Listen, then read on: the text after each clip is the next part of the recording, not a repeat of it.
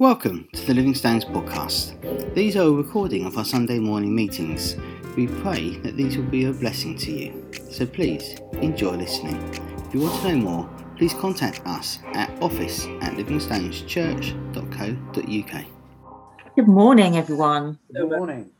Yeah. I've been listening to all the welcomes, and when you were talking about David Suchet, Jess next to me said, "Oh, David Sushi, he sounds tasty." So, um, Mm. yeah, sushi is definitely one of her favourites, and anyone called David Sushi, uh, she'd probably like to meet, wouldn't you? Yeah. yeah. Um, we've got a really packed, busy morning today. Um, we'll be hearing from Jeanette later for communion, um, and we will be spending some time in worship. We've got Ruth um, playing for us this morning. But first, we will just spend just one minute, uh, just in a bit of quiet reflection today after uh, Prince Philip's death. Um, a controversial character, you can't deny it, but someone who did give his whole life really to serve the Queen and to support her. Um, so we'll just spend a minute just quietly praying uh, for for the for the for the Queen, really, I suppose, and and thanking God for for Philip's life, uh, Prince Philip's life. And then I'll just bring that to a close with a prayer. So we'll just spend one minute here.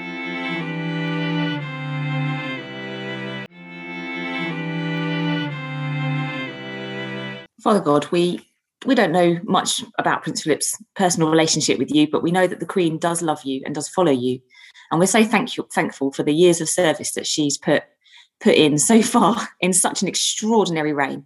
Um, Father God, we pray that you're with her and comfort her as she um, navigates these these next few weeks and months and years without her husband. Uh, we pray your blessing on her and the royal family in Jesus' name. Amen. Mhm. Amen. Um, I'm going to hand over to Sue, I think, for family time this morning. I'm on mute. Why do we always forget that we can't talk with that mute button on? Uh, we've been doing fa- uh, fire, the subject of fire in the Bible, and uh, we're going to continue with that this morning. Um, and I've got some actions for you while I tell a very brief uh, story uh, which happened in the Bible after Jesus' resurrection, and a little bit before and a little bit after. So when I say the word fire, I'd like you all to sort of make a fiery hand uh, movement with your fingers. When I say no, I want you to put a cross with your fingers. When I say yes, I want you to make a tick. There we go. Yeah, a tick that the or that around? way anyway. Yeah, a tick. And when I say cry or cried, you have to go like that with your fingers down your face. Okay, let's go. Jesus had just been arrested. Peter was by the courthouse outside in the dark, warming himself by a fire. Do you know Jesus? said a girl at the door. No, said Peter by the fire. You were a follower of Jesus, weren't you? said a bystander. No, said Jesus. Uh, sorry, said Peter, warming himself by the fire. Didn't I see you in the garden earlier when Jesus was arrested? Said another man. No, said Peter, standing by the fire. Peter heard the morning cockerel crow. He was ashamed of himself and cried and cried and cried. Just a few days later, Peter was out fishing with the other disciples. He saw a man on the beach lighting a fire. The man called out, Have you caught any fish? No, they all replied. Then put your nets out on the other side of the boat, said the man. They did so and caught loads of fish. Then they knew the man must be Jesus. On the beach, Jesus was cooking fish on a fire. Do you love me, Peter? He said. Yes, Peter replied. Feed my lambs, said Jesus. Do you love me, Peter? Jesus said by the fire. Yes, I do, replied Peter. Take care of my sheep, said Jesus. By the fire, Peter, uh, Jesus asked Peter once more, Do you love me, Peter? Poor Peter felt very bad and nearly cried. Yes, Lord, I really do, Peter said. Feed my sheep, said Jesus.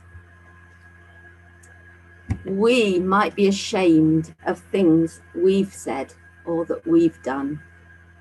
But with Jesus, there is total forgiveness for those specific things, those memories we might have, those things we feel bad about, those things that kind of make us cry or made us cry.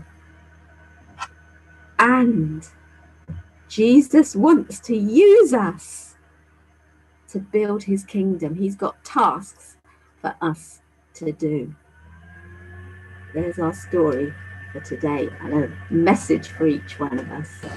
Thank you, Sue. And how extraordinary that Jesus knows that we need a personal message, a personal touch of him to get that message home, even though the disciples knew what would happen, had been had read their scriptures, had, had heard Jesus say that after three days he would rise again. Still, Mary didn't believe it when she went to the tomb, and she needed Jesus there, a, a physical presence to, to meet her. The road, the men on the road to Emmaus needed Jesus there to reveal it, and the disciples needed Jesus there to to just bring that message home, that personal message. I was reading that yesterday, so it doesn't surprise me today that that that Sue brought that message as well. Um, amazing, thank you, Lord. Um, Martin, are there any, or Andy, are there any notices that you want to bring before we go into a time of worship? Um, n- not particularly. Um, next Saturday is Equipped to Serve, and um, I, I'm I, I'm still working on on on the topics for the uh, for for the uh, Equipped to Serve. So I'll be sending that out in an email soon, um, and then uh, Sunday, next Sunday, um, we're welcoming a visitor to speak, Val Fairhead from our sister church in Old Town Community Church. Um, I, ha- I happened to hear a message that she brought to Old Town Church and thought, that's excellent. We need to hear that. So uh, Val will be speaking to us next Sunday morning. Okay. I, I don't know if, if uh, Robin wants to say anything about Livewires. I, I'm just sort of jumping in on that one. Robin. Did I say Justin. Justin? Justin. Robin, not Robin, Justin. Where are we going? Lockdown has been too long. I was about to say, have I lost my job somewhere along the line?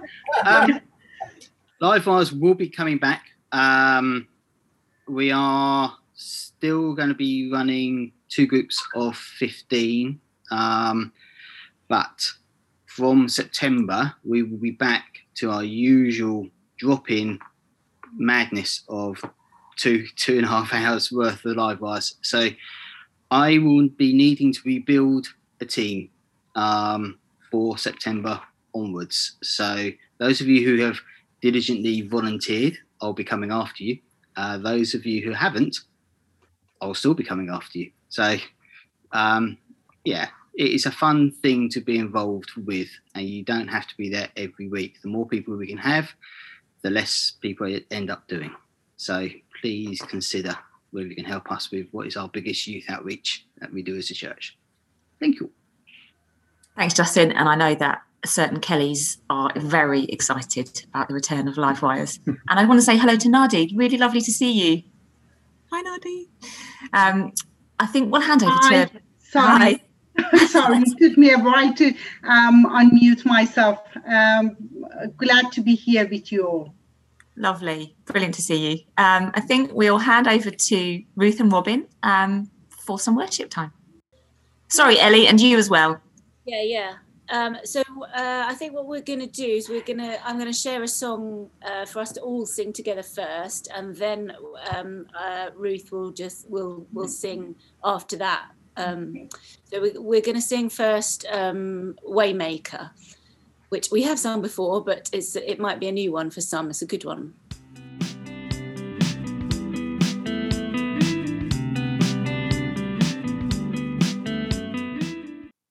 Okay, so um, Ruth, if you could unmute because we can't hear you at the moment. These these two are, are songs really to um, speak to our lives, all of us. And I'd like to dedicate this one to Shirley. I think it was one of her favourites.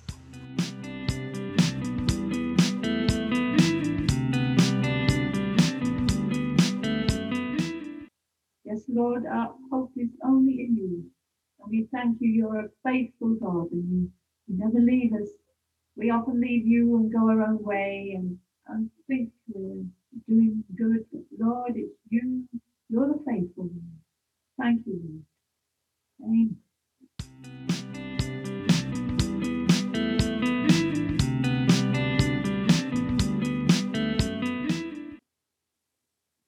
Amen. Thank you, Ruth. Um, should we open it up now to uh, prayer for anyone? If anyone wants to unmute and worship and pray, um, please feel free. Dear Lord, we thank you for your kindness. Lord, you treat us not as we deserve, but with compassion and mercy. You forgive us, you help us, you, you even use us, Lord, uh, to build your kingdom with you. Uh, we thank you for being such a wonderful Saviour and for going with us wherever we go. Lord, your Holy Spirit is present.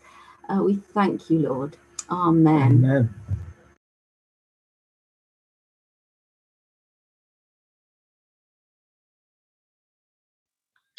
Thank you, Lord Jesus, and in kingdom in heaven. Uh, he healing by his hands. Thank, thank you, Lord Jesus. Hallelujah. Amen.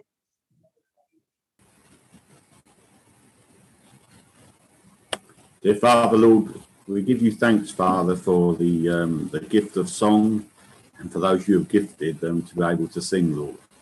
Um, thank you for Ruth, Lord. Thank you how her voice, how she sings and how she ministers your word, Lord, is actually very healing. And so, Lord, we do thank you for her. Thank you for Robin, Lord. Um, and Lord, may that be a real blessing to our hearts, Father. In Jesus' name, amen. Thank you, Lord, that it's in the stillness and in the quietness when we come to you and just um, quieten our hearts before you and listen to gentle music, Lord, that speaks um, of of your presence, Lord. I just thank you that you want to um, have fellowship with us. You want us to come to those still waters.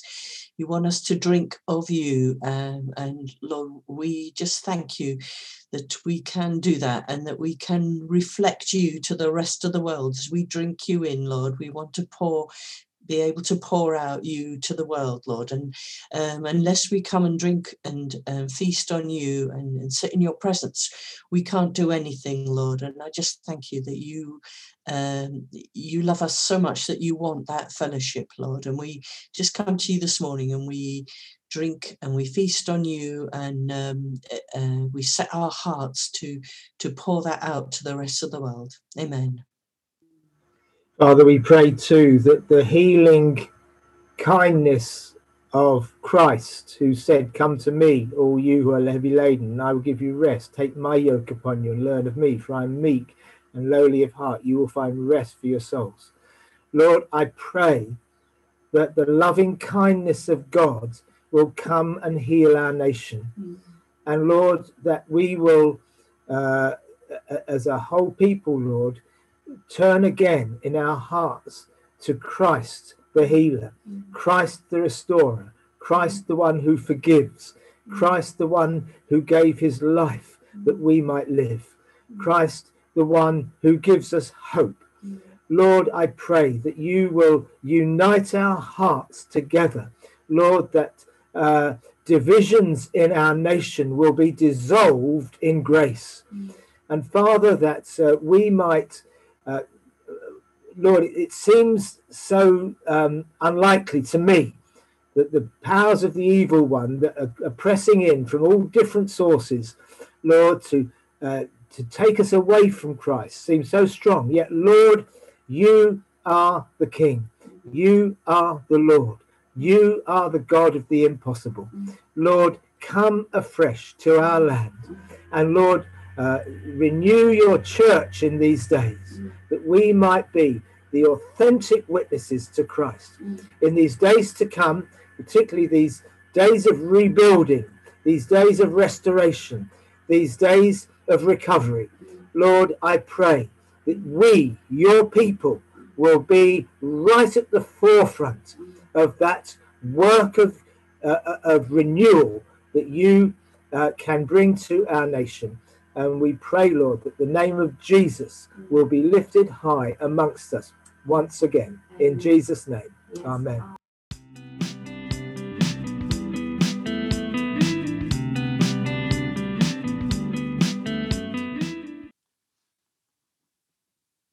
Thanks, Ellie. And thank you very much, um, Ruth, as well. Um, I'm going to hand over to Rob shortly for the next part of the service. But just before we do, I'll just ask parents if your children are taking part in communion today, do you want to just go and grab um, your communion elements? If I couldn't think of the word there. Um, yeah, I'll just give you a couple of minutes just to grab those bits and um, and uh, we'll, we'll, we'll just we'll just ask the children to take communion before they leave and their leaders as well. And a message for Olivia. Can you come downstairs, please? Well, actually, I wanted to speak to Thomas and Amelia and Lucy and Evie and Olivia and Jessica anyway. So your parents, you know, they, they don't need to be right with you just this second. I just wanted to tell you, um, you might not already know this, but you are actually uh, the very most important people in our church. And it's not me saying that, I should add. This is something that Jesus said. Um, because of you, the teens and us old wrinklies um, have quite a lot to learn, and we learn from you guys. Um, and as I said, it, it's not me that's saying that; it's Jesus. And I just want to read you something just before we take communion that Jesus said in um, in the in the New Testament in Mark. Uh, this is the message version of, of what he said. He said, "Don't push these children away. Don't ever get between them and me. These children are at the very center of life in the kingdom, and you guys are the very center of our church." You might be quite small, but you are everything to us, and we love you, and we learn to follow Jesus by the way that you follow Jesus. So thank you, um, children, for being who you are, because we think you're amazing. Um, and Jesus does too, and he died for you uh, every bit as much as he died for the rest of us. So just like they did in the Old Test, in the New Testament, we're going to take communion today. So parents, if you want to um, help your children now, let's take the bread like Jesus did um, and he broke the bread and he said, This is my body broken for you. Do this in remembrance of me.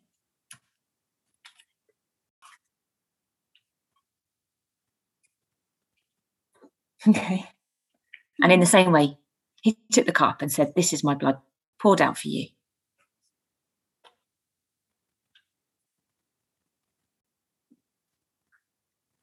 Dear Lord Jesus, thank you for our young people. Thank you for our teens. Thank you for um, our children as well. Lord, we love them. Help us to love them like you did. Lord, help us to see them as you saw them. Um, we thank you that you shed your blood and died on the cross for us. And as we go on throughout this year after Easter, Lord, help us to remember it with every bit of um, importance and relevance as we did just those few weeks ago. Father God, I pray your blessing on our children and young people now as they leave for their groups. And um, for me and Justin, inspire us, um, talk through us to them. In Jesus' name, Amen. Amen. Okay, if you guys want to disappear, I'll hand over to Rob. Right, hi everybody. Uh, second second half of the of the double team today. Um, so in a short while we'll um, we'll hand over to Jeanette who's going to take us through our communion today. But before we do that, um, I think we've known this day has been coming for quite a long time, and uh, we're going to say goodbye to two very dearly uh, loved uh, friends today, Jeffrey and Margaret. And I was thinking about this before, and I think they've got they've got an awful lot to, to do.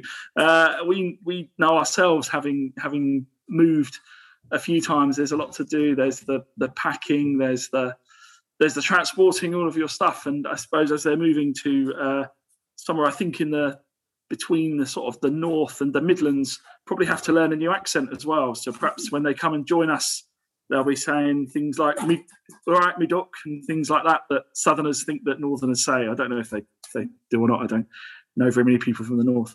Um, but what we wanted to do was uh, have some open time for people to share uh, memories, reflections, to pray, uh, to bring a word, to bring some scripture to uh, to Jeffrey and Margaret as we as we bless them on their way to uh, to Mansfield. So what I'll do is I'll put myself on mute. I'll invite uh, brothers and sisters to take themselves off of mute and to share um, to share their to share their hearts. Uh, and then when we when we come to a natural close, I'll I'll finish in prayer for Jeffrey and Margaret. So I'm going to put myself on mute right now.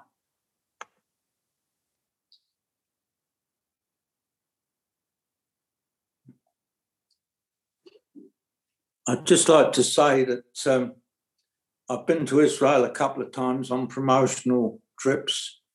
And when I wanted to do a promotional trip, well, when I wanted to do a trip with my wife, she'd never been, the persons I wanted to go and take us were Margaret and uh, Jeffrey.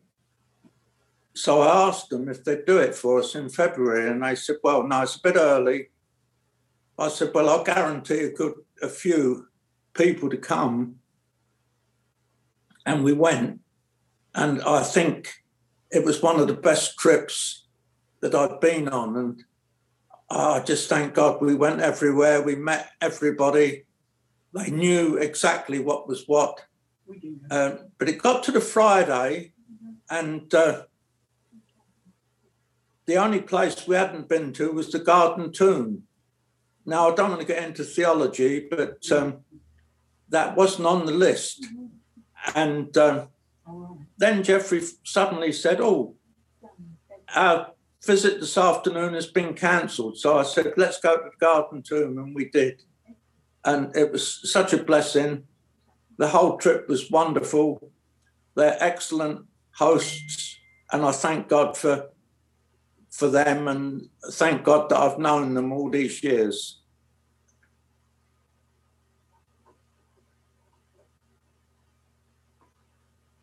Uh, I, remember Jeffrey and Margaret when you, you came to us. I think you were just finishing or uh, it, it, towards the I don't know quite what stage it was, but you that amazing tour of the UK where you went from city to city, where the Jews historically had been banned from those cities, and you went to the uh, the, the, governors of, and the rulers of those particular cities, the councils and so on, and you had these special occasions to really undo the, uh, the, the, the, in the spiritual realm, really the stuff from the past, and uh, that that was just amazing. That, that it just opened my heart and eyes to so much that I hadn't realised before and I think also demonstrated something of a model of how how you can deal with bad and painful stuff in the past, and and that was just brilliant. Um, Jeffrey's um, connections with um, with with um, diplomats and uh, government officials is is rather uh, had a, a, one rather amusing uh, episode when in the middle of a service Jeffrey's phone went and he had to go out of the meeting. And Dave Roberts who was with us at the time quipped oh, I expect that's the Israeli ambassador. And um, and when Jeffrey came in it was someone it was someone from the Israeli consulate that had phoned up and wanted to talk to Jeffrey about something. So yeah. bless you both. Can I say um Margaret has always been such a challenge to me It's such a, a lovely, gentle spirit. And um, the thing that I prayed for that I would have And uh, yeah, bless you, Margaret. And and in fact, we both came from Wales. So um, may you have a, a wonderful new journey. Yeah, I uh, in my in my natural self, I don't want either of you to go, um, but I know it's the right thing for you both to go, and um, I just want to thank you that that um, your faith isn't head faith, it isn't knowledge faith, but it's relationship faith, and that when you speak, you you allow Christ to to dwell in you richly, that that you both feel and express and teach and share. So you you exude the wholeness of Christ. And I have been enormously blessed by both of you. Um, so thank you so much. As the leader of the life group that Jeffrey and Margaret have been in for many years, I think that I have been uh, hugely blessed um, by the, the, the, wisdom, the experience, the, um, um, the faith, uh, the live faith that both Jeffrey and Margaret have brought uh, week by week over so many years. And, and I, I've just been um, in awe of that, and and uh, it's been a fantastic experience. My my one of my daughters is very keen on on saying nobody is indispensable, Dad. Um, but I I think there's going to be a hole left when Margaret and Jeffrey go that is not going to be mm-hmm. filled by anybody else um, and it will be a, a, big loss to us, but a big blessing to Mansfield and the church there and the community there. So um, thank you, Jeffrey, and bless you and, and Margaret. Mm-hmm. Thank you, Jeffrey and Margaret, for um, when we joined with you and you invited us to help out with the teas and coffees in Westminster Chapel for the leaders of the Jewish community in the lobby days. And I felt it a privilege because it was a historical, I think it was a historical thing that you did um, relating with the, for the Jewish people. It's, it, history was made, I think, through those events and on, ongoing events. And thank you that you helped Ruth in her music with Shelley Katz a Baptist church here in Eastbourne who did a brilliant job of um, setting up the Holocaust for Eastbourne mm. uh, at the town hall some years back. And uh, thank you, we've still been able to share in that event. I, I know Jeffrey through the work context, not through uh, Living Stones context. And um, he took me under his wing when I joined Christian Friends of Israel, two, late 2003, early 2004, and really became a mentor to me for the length of time that he still worked and served with CFI.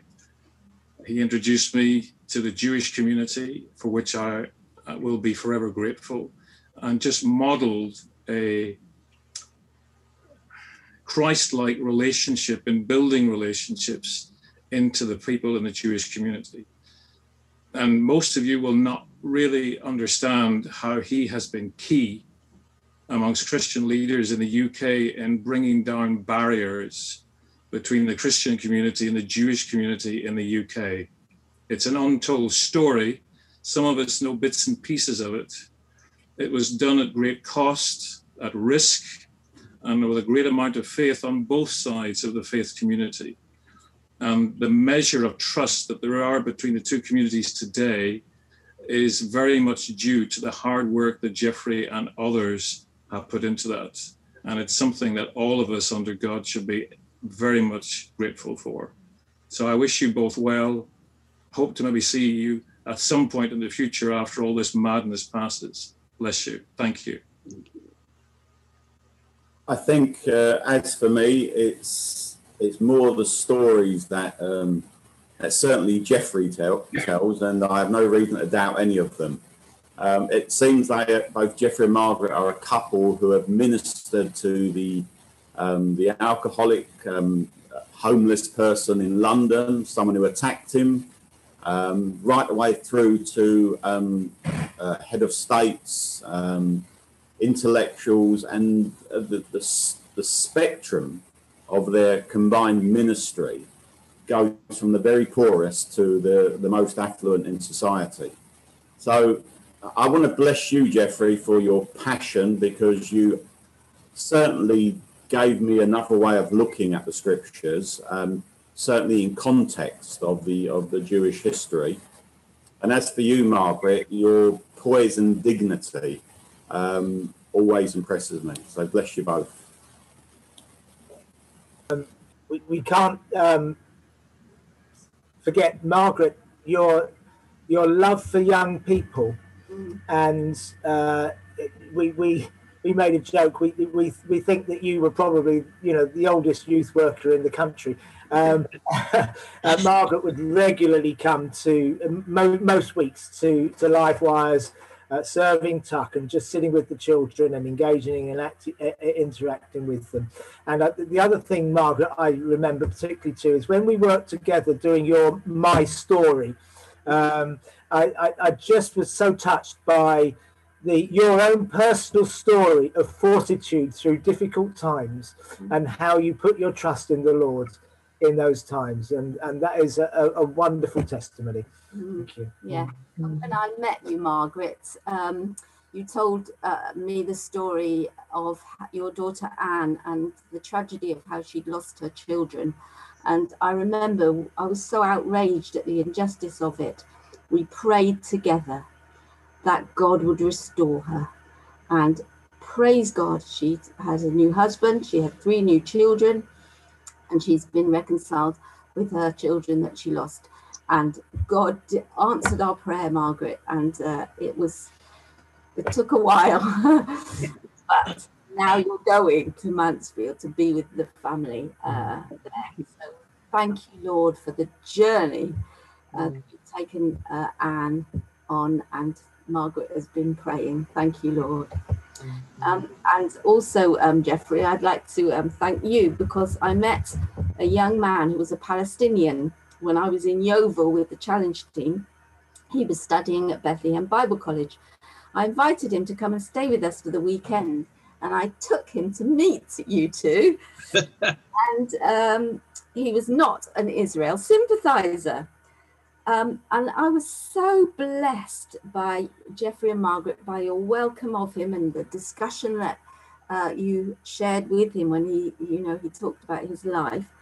And um, I remember Ramsey talked about uh, a, a, thing called Musalaha.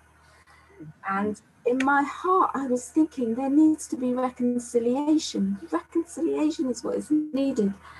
And um, Musalaha was an initiative in Jerusalem where um, Jewish boys and Palestinian boys met each other as two friends and made friends. And I then learned afterwards that Musalaha meant reconciliation.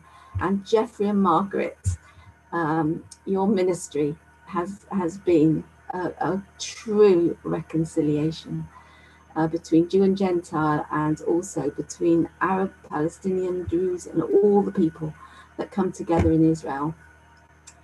Thank you, guys. Uh, and it will be written in heaven. Uh, your names are written there, as with all of ours. But we bless, it's a privilege to have been knowing you and having you as part of Living Stones' church for so long. Thank you, Lord. And I, I just want to say that um, you know you have to blame Jeffrey and Margaret for all the little snippets I bring about. Um, about the allotment because it was Jeffrey's allotment, and he we, I became his co-worker in March and started digging, and I haven't really stopped since then. And uh, actually the Lord has blessed me through all that I've learned with um, growing plants, and also lots of suggestions from Margaret as what to put in and how to look after that, and when to pick the rhubarb and what to do with it. Uh, and so, uh, in a way, they they're sowing seeds all the time. They're sowing in different people's lives in lots of different ways, and that's a a, a fantastic ministry that. Um, you know you can reach so many different sorts of people and we just praise God that uh, that your lives have touched all sorts of people. Thank you, Lord, for their lives. Amen.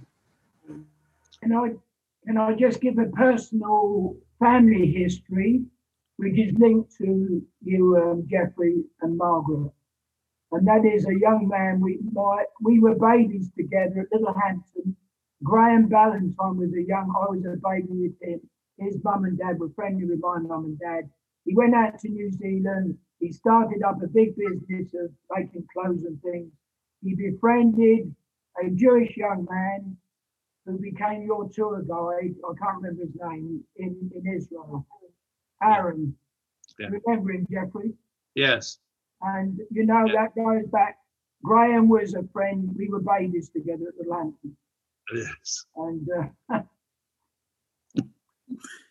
Uh, a, a couple of per- oh, a couple of pers- uh, Jeffrey. Sorry, I interrupted you.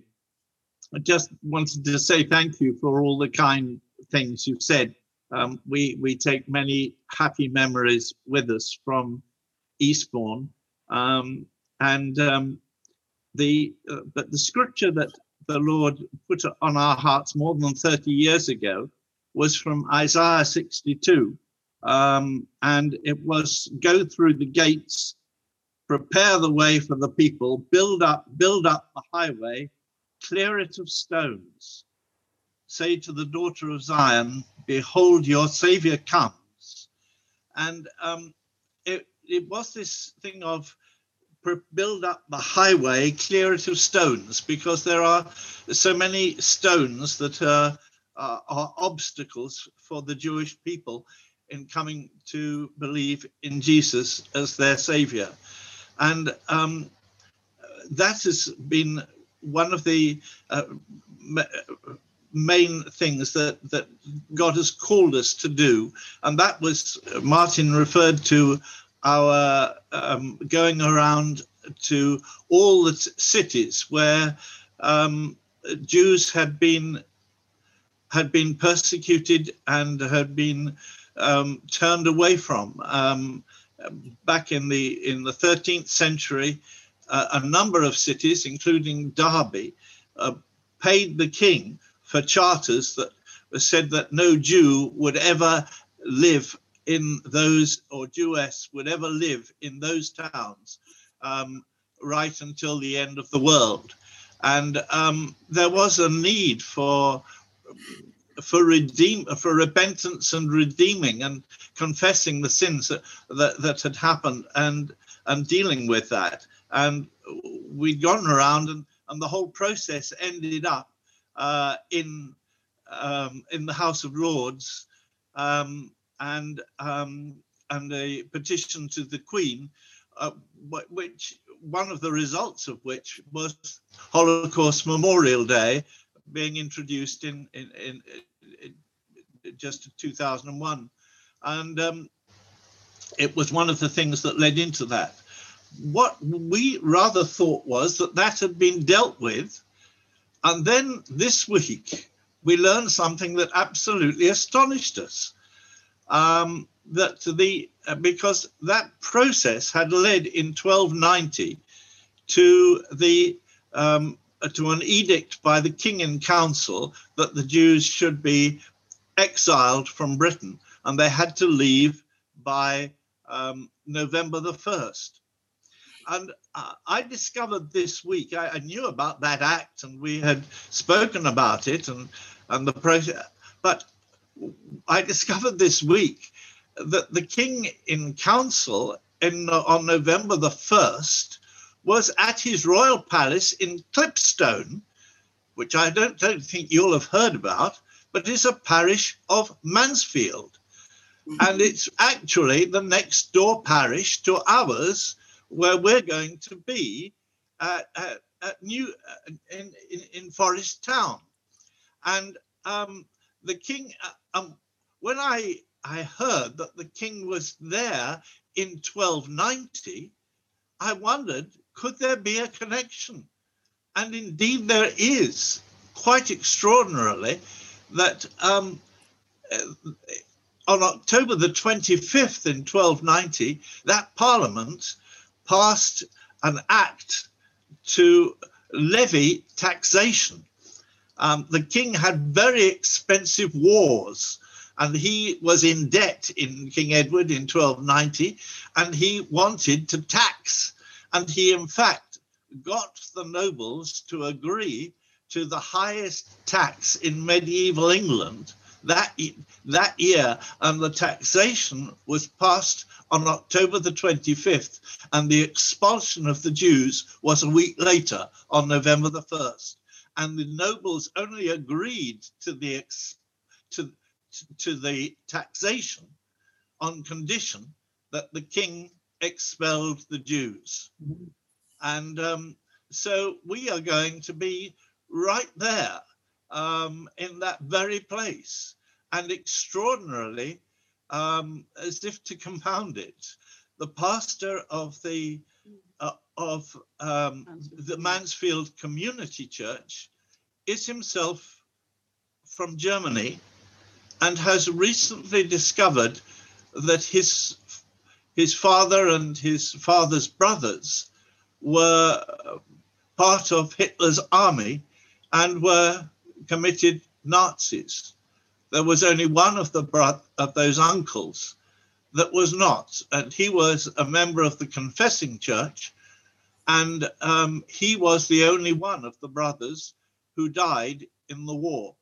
Uh, he died because his commanding officer realized he wasn't supportive of, of Nazism and Hitler and put him into a suicide squad. Um, and um, the pastor is just dealing with in his own heart and conscience he's dealing with these letters right now. And um, he and uh, we have been in a, a, lot of email correspondence about that. But so he knows um, exactly what it is to have uh, to come from this place of being against uh, the Jews, the Jewish people, um, and I, I, I haven't yet told him that we've discovered that actually the act that really started this in Europe happened in that little parish right next to ours of Clipstone. And from there, uh, the expulsion of, of the Jews um, in, on November the 1st from Britain, and then in later years from France and from Spain. But the process of expelling the Jews began in this country, um, and it was nearly 400 years before they were readmitted. So the Lord has something yet for us to do um, to take that process back to where it started, and uh, we thank the Lord for that but we do also um, with the reconciliation has been something that the lord has put on our hearts. And one of our happiest memories of living here was something we've never been able to share. But when there was um, a lot of tension between the palestinians and the israelis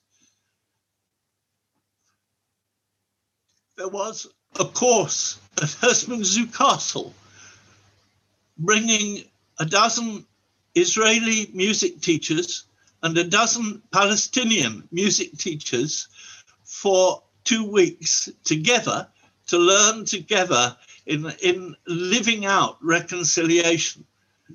And um, it wasn't an easy time. They came separately, and there was a good deal of mutual suspicion.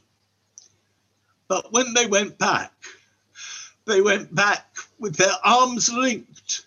They insisted to go on the same plane together. They'd come on separate planes and separate coaches.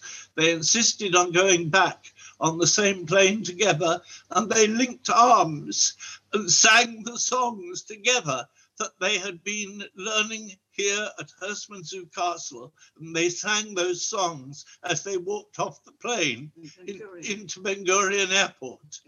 Um, and um, we were never able to say what had happened because it, it could have caused danger of life, but um, and there was much security. But it, it happened here. And we thank Living Stones for being that spiritual covering to us um, that enabled yeah. so much of this work to progress. So thank you. Thank you, Jeffrey. Bless you.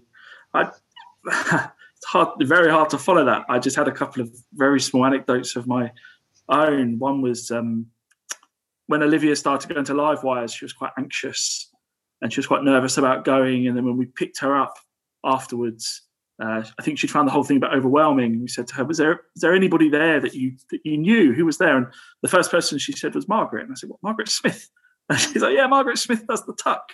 And she was so relieved, so relieved to see a friendly face that she trusted. so thank thank you, Margaret, for all you've all you've done there.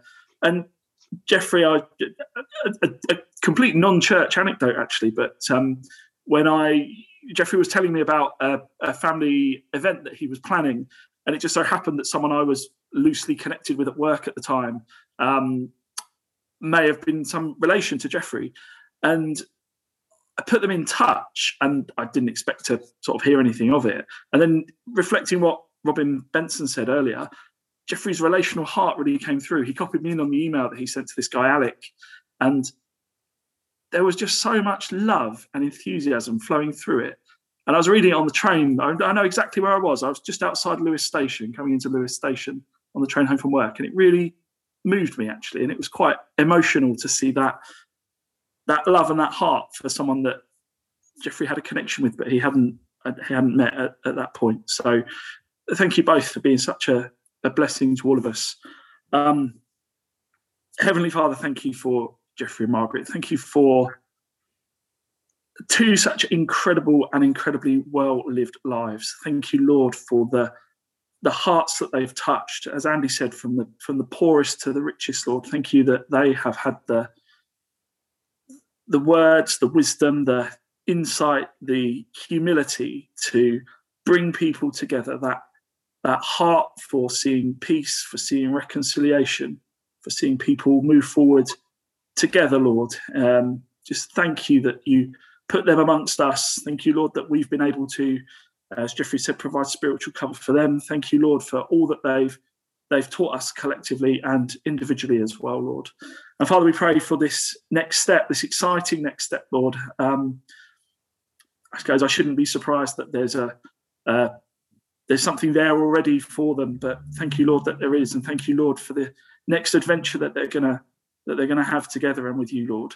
And so, Father, just pray for this this coming few days and few weeks, Lord, that the move will be smooth, that they'll settle into their new environment and their new community uh, quickly and seamlessly, Lord. Father, would you continue to to light the way for them, Lord? Would you continue to um, strengthen them, Lord? Would you continue to protect um, both their health? And thank you, Lord, especially for uh, for Jeffrey's health over this last um, year with the with the treatment he's been undergoing. Thank you, Lord, that you bless them. Um, you bless, sorry, Lord, thank you that you blessed us with them. Lord, thank you that we're able to be a blessing with them. Lord, we love them and we pray your protection over them. In Jesus' name, Amen. Okay, uh, Jeanette, I'm looking at you in the middle of my screen on the left. Um, are you uh, you ready? Yeah, I think we need a break though. I think we need a, a stand up comfort break. Um, and can you make sure that you've got your communion ready? Because I'm just going to speak and, and lead directly into communion. So, yeah, a bit of a stretch, bit of a oh, yeah. break, and then we'll be back.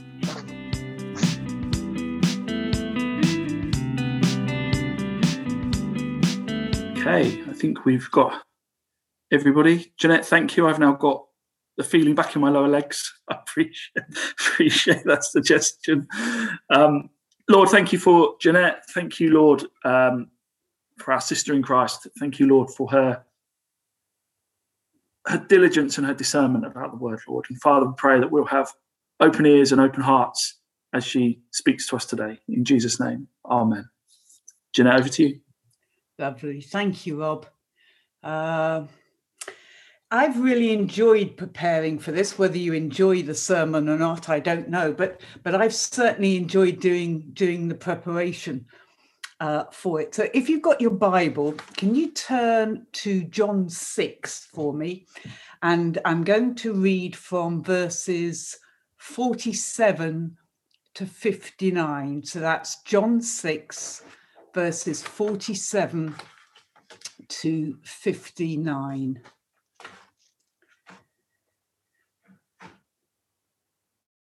So this is Jesus speaking.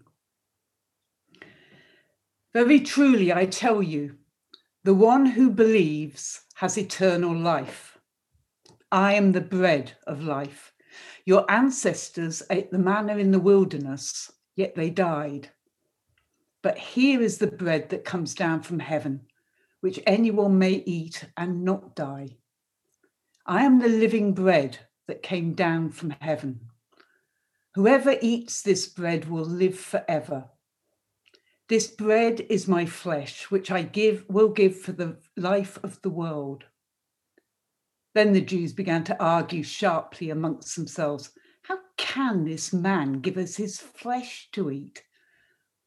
Jesus said to them, Very truly, I tell you, unless you eat the flesh of the Son of Man and drink his blood, you have no life in you. Whoever eats my flesh and drinks my blood has eternal life, and I will raise them up at the last day. For my flesh is real food, and my blood is real drink. Whoever eats my flesh and drinks my blood remains in me, and I in them. Just as the living Father sent me, and I live because of the Father, so the one who feeds on me will live because of me. This is the bread that came down from heaven. Your ancestors ate manna and died, but whoever feeds on this bread will live forever. He said this while teaching in the synagogue at Capernaum. So, nothing controversial about that passage, said no one ever. Um, I was raised a Catholic, and um, I'm I'm first generation or second generation Irish Catholic, and um, I went to a Catholic junior school, took my first Holy Communion at the age of eight, and took my confirmation into the Catholic Church at the age of eleven. Uh, and it was very much a case of transubstantiation, which uh, means that um, during the Mass, the bread and the wine actually, Catholics believe, became Jesus, Jesus' body, Jesus' blood.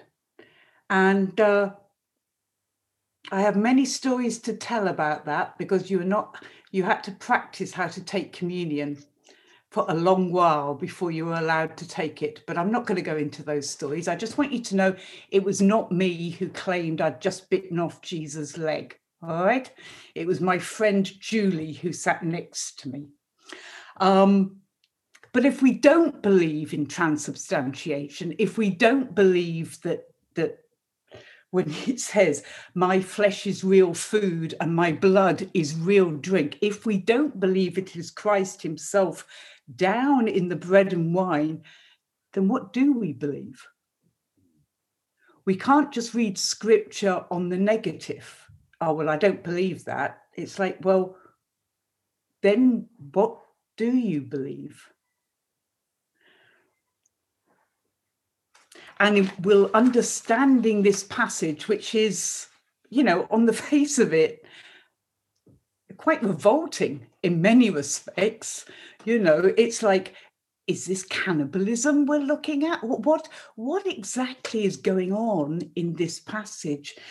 And can it possibly deepen my relationship with the Lord?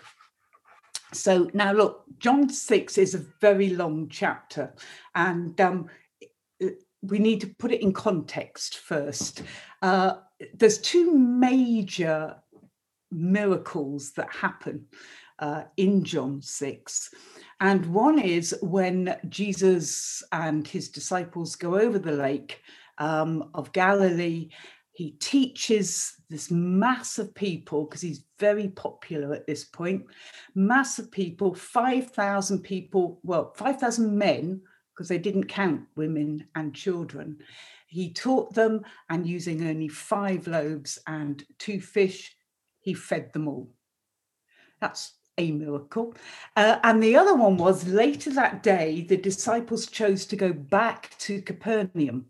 Um, and the sea was rough, they were rowing against the headwind um, and having difficulty. And Jesus decided to walk back to Capernaum, but um, not round the water, he walked on the water. And got into the boat, their boat, and it says immediately they landed on the shore at Capernaum. Um, so you have these two, inc- well, I suppose three incredible miracles the feeding of the 5,000, Jesus walking on the water, and then this immediate landing where they were meant to be. And the next day, these well fed thousands of people uh, followed him round. Where's Jesus? Where's Jesus? And as, as a number of them came to Capernaum. And it's at this point Jesus challenges them and uh, he says, What is your motivation for following me? This is around verse 26 at the moment.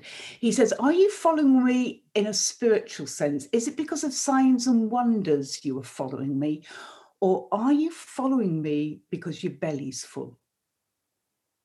Is it a spiritual reason? In other words, are you following me for who I am or for what I can give you? Are you following the, the blesser or are you just seeking after blessings? Now, the crowd had been, they had evidenced an incredible miracle the, the feeding of them, the fact they were full. And yet they say to him, Okay, you claim this. What sign are you going to give us to show us that you are the, are, have come from God? Can you outdo Moses? Because Moses gave us manna in the wilderness for 40 years. What can you do? Now, Jesus, of course, is rabbi, teacher. So the first thing he did was correct their theology. And he says, Moses did not give you the manna, God gave you the manna. He says, and I am going to fulfill that provision. The manna was a signpost. I am the fulfillment. Those who ate the manna died because it was physical. Those who eat, for me, the bread of life will live forever. What Moses did and part of was a sign towards it. I am the fulfillment of all scripture. So that's the context. That's where we've got up to so far. So the situation, well, we know from verse 59 they were in the synagogue. Now, I don't think it was a Sabbath day because these guys had just come. Surely they'd traveled too far for the Sabbath law of how far they could go. So this was just a regular day. So I, I, guess synagogues, in fact, I think I know this, synagogues can be used as community centres as well. When it wasn't the Sabbath, they could be used as your mother and toddlers yeah. or or whatever. Um, I doubt they did mother and toddler, but uh, or even country dancing. But nevertheless, it was a place where they could meet, and so this is where they were. Now, also, so it's a regular day. Jesus was not sharing a meal, there was no celebration of a feast. In fact, there was no eating or drinking involved in this situation. It was an, just an interactive teaching between a rabbi and his disciples. Now, I say disciples because when you look at the word that's used here, it's mathetes. All right. And it's not a word just used for this crowd who have followed him. It's the same word that is used for John the Baptist and his followers. It's the same word that is used for Jesus and the 12. So these people that have followed him around to Capernaum are not some casual onlookers, but these are genuine, interested followers in who Jesus is. And that's important to understand, especially when we go into the next section. So we have the context, we have the situation, they're in Capernaum, they're in the synagogue, and these are people interested in this man, Jesus. Now, what's this about flesh? If you're not expected to resort to cannibalism, and we're not, what is Jesus referring to? Well, if you look at verse 51, the second part of verse 51 gives us a clue. Jesus says this This bread is my flesh, which I will give for the life of the world. Quite simply, Jesus is telling those he's talking to and and challenging, and they are questioning him back. He is telling them what is about to happen. He says, I will give my life as a willing sacrifice to atone for the sins of the world, to save the world from an eternal death. So, having said that he's the true bread of heaven, that satisfies all, Jesus is giving notice that this bread, God incarnate, will be broken and will die. He will die. So he's giving them a taste of what is to come if they have ears to hear. Now, as if it wasn't controversial enough to, for Jesus to say, I am the bread of life, eat eat me, as it were. He then goes on to go, Well, I'll tell you what, if you think that's bad, try this statement. Verse 53 Very truly, I tell you, unless you eat the flesh of the Son of Man and drink his blood, you have no life in you. Now, blood. I mean, talk about red flag to a bull here to his listeners. It's like, doesn't this rabbi know the law? Not eating meat that still contained blood was a covenant or part of the covenant that God made with Noah after the flood. That was where it was initiated and encouraged until it got to the time of the covenant with Moses when it became law. And Jesus says, no, God says this to Moses in Leviticus 17.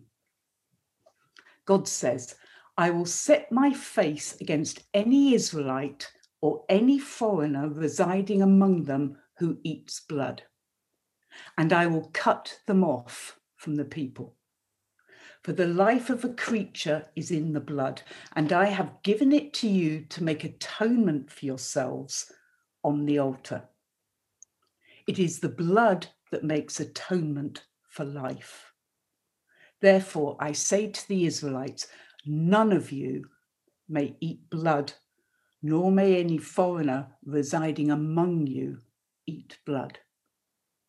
There is nothing ambiguous about God's statement to Moses, and that became law.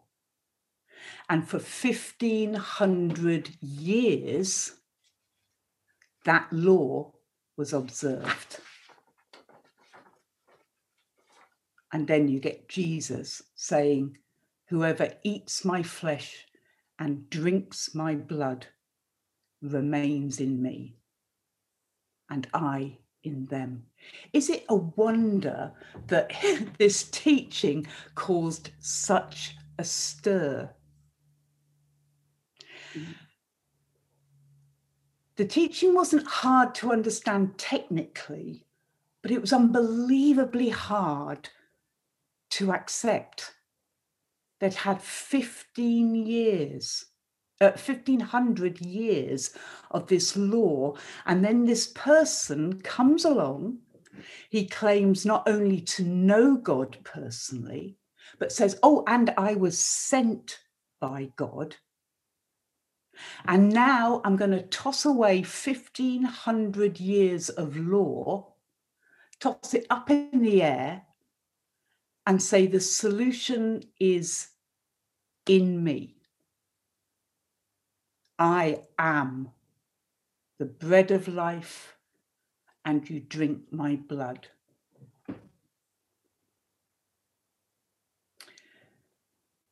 Again, Leviticus 17 11. For the life of a creature is in the blood, and I have given it to you so you can make an atonement for yourselves on the altar. To make an atonement for yourselves. That word yourself, I, I looked up, and it's nephesh. And Strong's gives quite a few words to describe it soul, self, that which breathes, your mind, desire, passion, the inner being of a man. That is what God is saying. For 15 years, 1500 years, God's forgiveness and cleansing was sought through the sacrifice and various rituals of pouring, sprinkling, daubing, dabbing animals' blood on people and on objects. And once a year, Yom Kippur, the Day of Atonement, we have all of this uh, ritual and everything. And the high priest enters into the Holy of Holies on that one occasion and what does he do? He sprinkles the mercy seat with the blood of the sacrifice, where God Himself dwells, is sprinkled with blood. And now, in this town of about a thousand residents, this man says that the shedding of his blood will make full atonement once and forever. You know, we read in John 1 14 that Jesus came full of grace and truth. And while Jesus is approachable and compassionate, he never waters down truth in order to make it palatable to those who hear. Jesus' words always challenge, they always convict. In this way, what I call pick and mix believers get sifted. And only those who voluntarily accept the whole counsel of God can then move forward. Think about it. Jesus fed taught and fed approximately 7,000 people. By the end of the following day, he had 12 rather bewildered followers left. That's one heck of a sermon, isn't it? to go from 7,000 to 12, it's like not a great day in the pulpit. Um, and uh, he'd probably be kicked out of most denominations for that kind of that kind of preaching. But there we have it. He did not play to the crowds. Jesus did not preach an acceptable word. He preached truth. And it was up to the individual to accept or reject that truth. Now, do believers have to understand everything in order to remain standing before Christ? Well, absolutely not. Don't, don't imagine for a second that the 12 who stood, his 12 disciples who stood in front of him, had any more of an idea what Jesus was talking about than the 6,000 whatever that left. But what they did have that the others had not got was that they grasped the bigger picture. Because if you read on, it says, You do not want to leave too, do you? Jesus asked the twelve. Simon Peter answered him, Lord, to whom shall we go? You have the words of eternal life. We have come to believe and to know that you are the Holy One of God. That word we have come to believe is um, same word as conviction. And the word to know is yada, that one of, of absolute intimacy. We have been convicted and we know. See, two scriptures spring to mind uh, when I when I hear that, and one is earlier on in in the chat in John six verse uh, forty four, and it says this: "No one can come to me unless the Father who sent me draws them." So there's the first one. There has to be a spiritual awakening inside. And then he, the first verse of Hebrews 11. Now, faith is confidence in what we hope for and assurance about what we do not see. Don't ever let a lack of understanding be a stepping stone towards a lack of faith. Right? We believe by faith, and God, in His grace and mercy, brings understanding. You know, those 12 disciples didn't understand there and then what Jesus was talking about, but their commitment and their perseverance in the end guided them eventually into all truth. They got it. You see, what Jesus said at Capernaum that day, he fulfilled at the crucifixion. The perfect sacrificial lamb died and his blood was poured out as an atonement for sin. Some years later, the author of Hebrews wrote this, uh, Hebrews 9, but when Christ came as high priest of the good things that are now already here, he went through the greater and the more perfect tabernacle that is not made with human hands. That is to say, is not part of creation. He did not enter by means of the blood of goats and calves, but he entered the most holy place once for all by his blood so obtaining eternal redemption. The blood of goats and bulls and the ashes of a heifer sprinkled on those who are ceremonially unclean sanctify them so they are outwardly clean. How much more then will the blood of Christ, who through the eternal Spirit offered himself unblemished to God, cleanse our consciences from acts that lead to death, so that we may serve the living God. So we've seen the context, we've seen the situation, we've heard the teaching. What is our response to this? How do we eat and drink Christ? Our I'm going to edit this because I've just noticed the time. All right.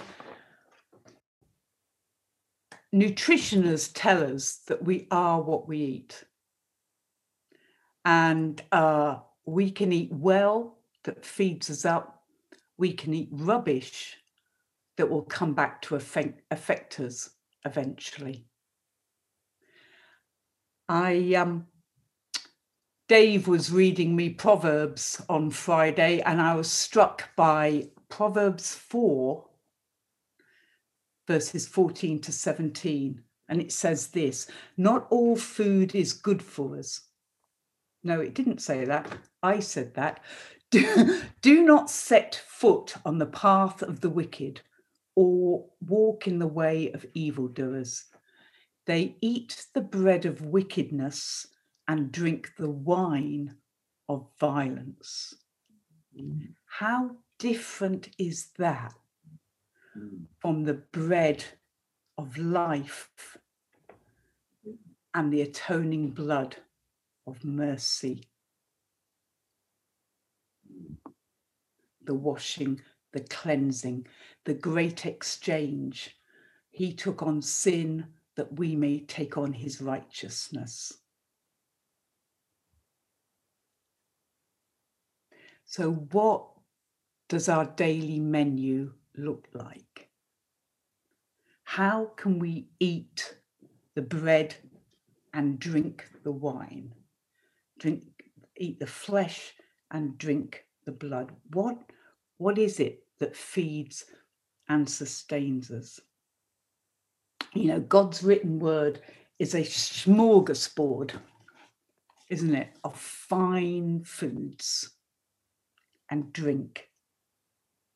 It fills the soul, it's tasty, it, it I love it. It's the tastiest food we will ever eat. It is the healthiest food we will ever eat. Eat of my body, he says, feast on the word. I know some people don't like reading. Then listen to the word. Listen to great sermons from faithful servants. I love reading old sermons. I love reading Charles Spurgeon's sermons. I love reading the Puritans um, and everything. Med- but I know God has given me the gift of time. All right. I know I live by myself. When Paul says single people have got more time, we haven't got more time to do things, but we have more time to have our thoughts directed to the Lord without external demands. So I know I've got that, been given that gift. All right. And we all go through different seasons. But may I suggest even one, one verse and set, set your phone for four times a day. And four times a day, have it on your phone and read that verse and ask the Holy Spirit to bring it in so that you can ingest, digest, meditate on, ruminate, that it feeds here it, it feeds and builds.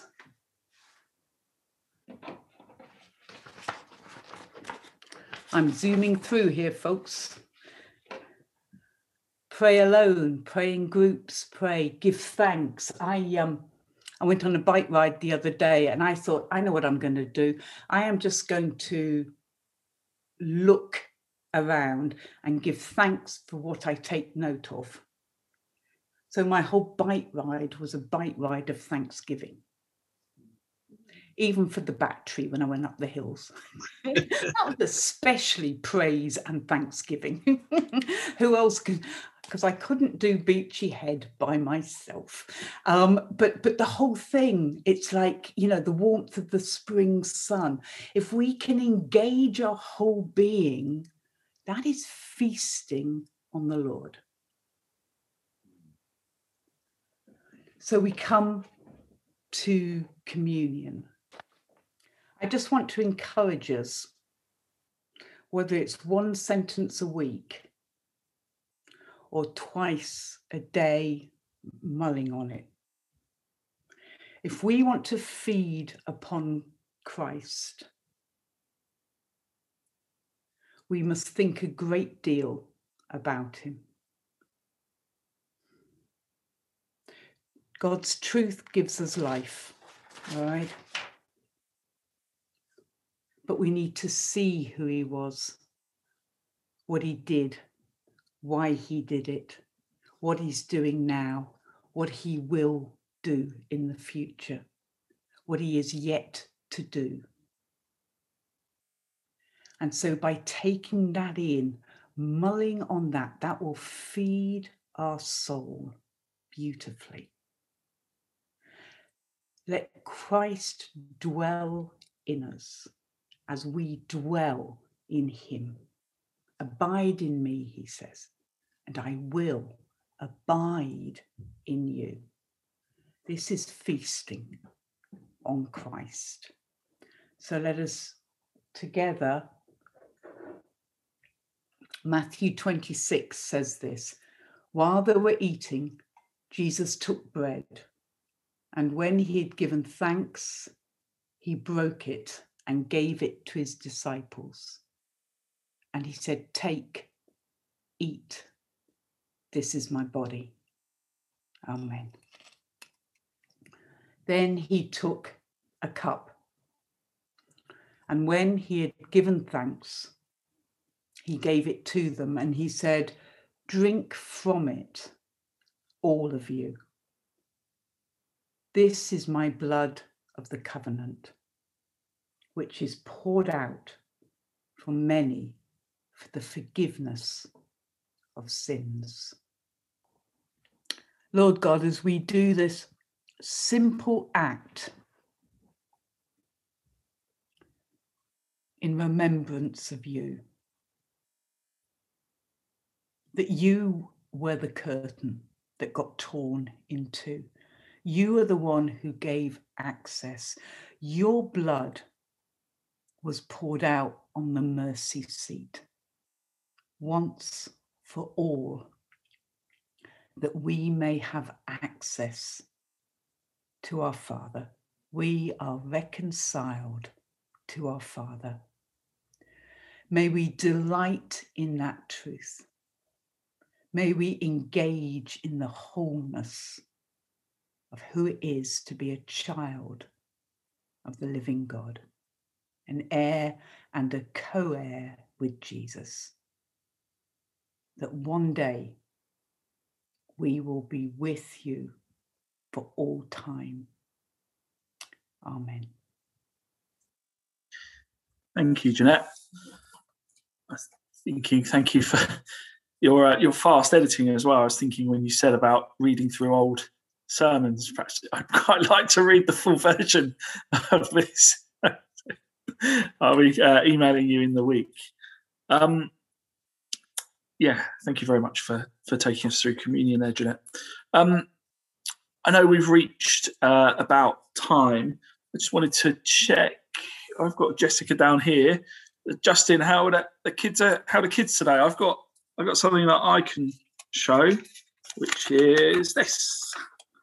I I didn't do it. The kids did it. Justin, any more background? Well, it also looks like that. That's the tester one. Um, yeah, we finished off our series of eating with Jesus today with um, going back through the road to Emmaus, which is always good fun. Um, so that was their, their little Jesus book to remind them that these stories all about Jesus.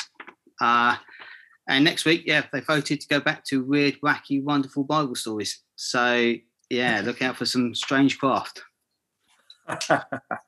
You'll certainly certainly be looking out for that. I'll have to buy some more buy some more sellotape and glue. Yeah, buy more sellotape and more glue sticks, parents. Thanks, Justin. And I know that uh, I know that the teenagers today were talking about baptism, and hopefully there are some seeds sown there for the future as well. Um, unless there's anything else, I'm looking quickly at Martin and Andy. Uh, I will close in prayer, and then I think we'll keep the we'll keep the room open. Martin, you come off mute. Is there something to add? Yeah, just to say, can't think of anything. there we go. All right. Lord, thank you for our time together today. Thank you for the blessing that it's been. Thank you, Father, for the, the words that we've heard. Thank you, Father, for the the thoughts that uh, Jeanette has put into our our minds as we search our hearts and we think more about how we can connect with you and focus with you. Particularly, I was touched around the point around busy lives and making sure that we do carve out that time to to be with you and to and to learn more about you, Lord. Um, Father, uh, please bless us in the week ahead, and Lord, in particular, I I pray for uh, what's happening tomorrow with this grand reopening, semi reopening, Lord. I pray for all the people who are heading back to um, their workplaces after uh, after a long period at home, Lord. I pray your blessing and your protection on them. I pray for um, the pray for the, the the physical health of this nation, Lord, as as the as the country reopens, Lord. I pray that uh, we won't see any nasty spikes in infections, hospitalizations, and and uh, mortality as well, Lord. But also, Father, I pray for the spiritual health of this nation too. And um, Lord, as we uh, navigate our way through this tricky time, we know, Lord, that there have been more people turning turning to you. And Lord, we pray that that will continue even as we move out of this uh, coronavirus season into the into the next season that you've got in store. Father, pray you'll be with us all week, particularly Jeffrey and Margaret on their big move. And Father, pray you'll bless us until we come together again uh, in our life groups in the week and together next Sunday. In Jesus' name, Amen. Amen.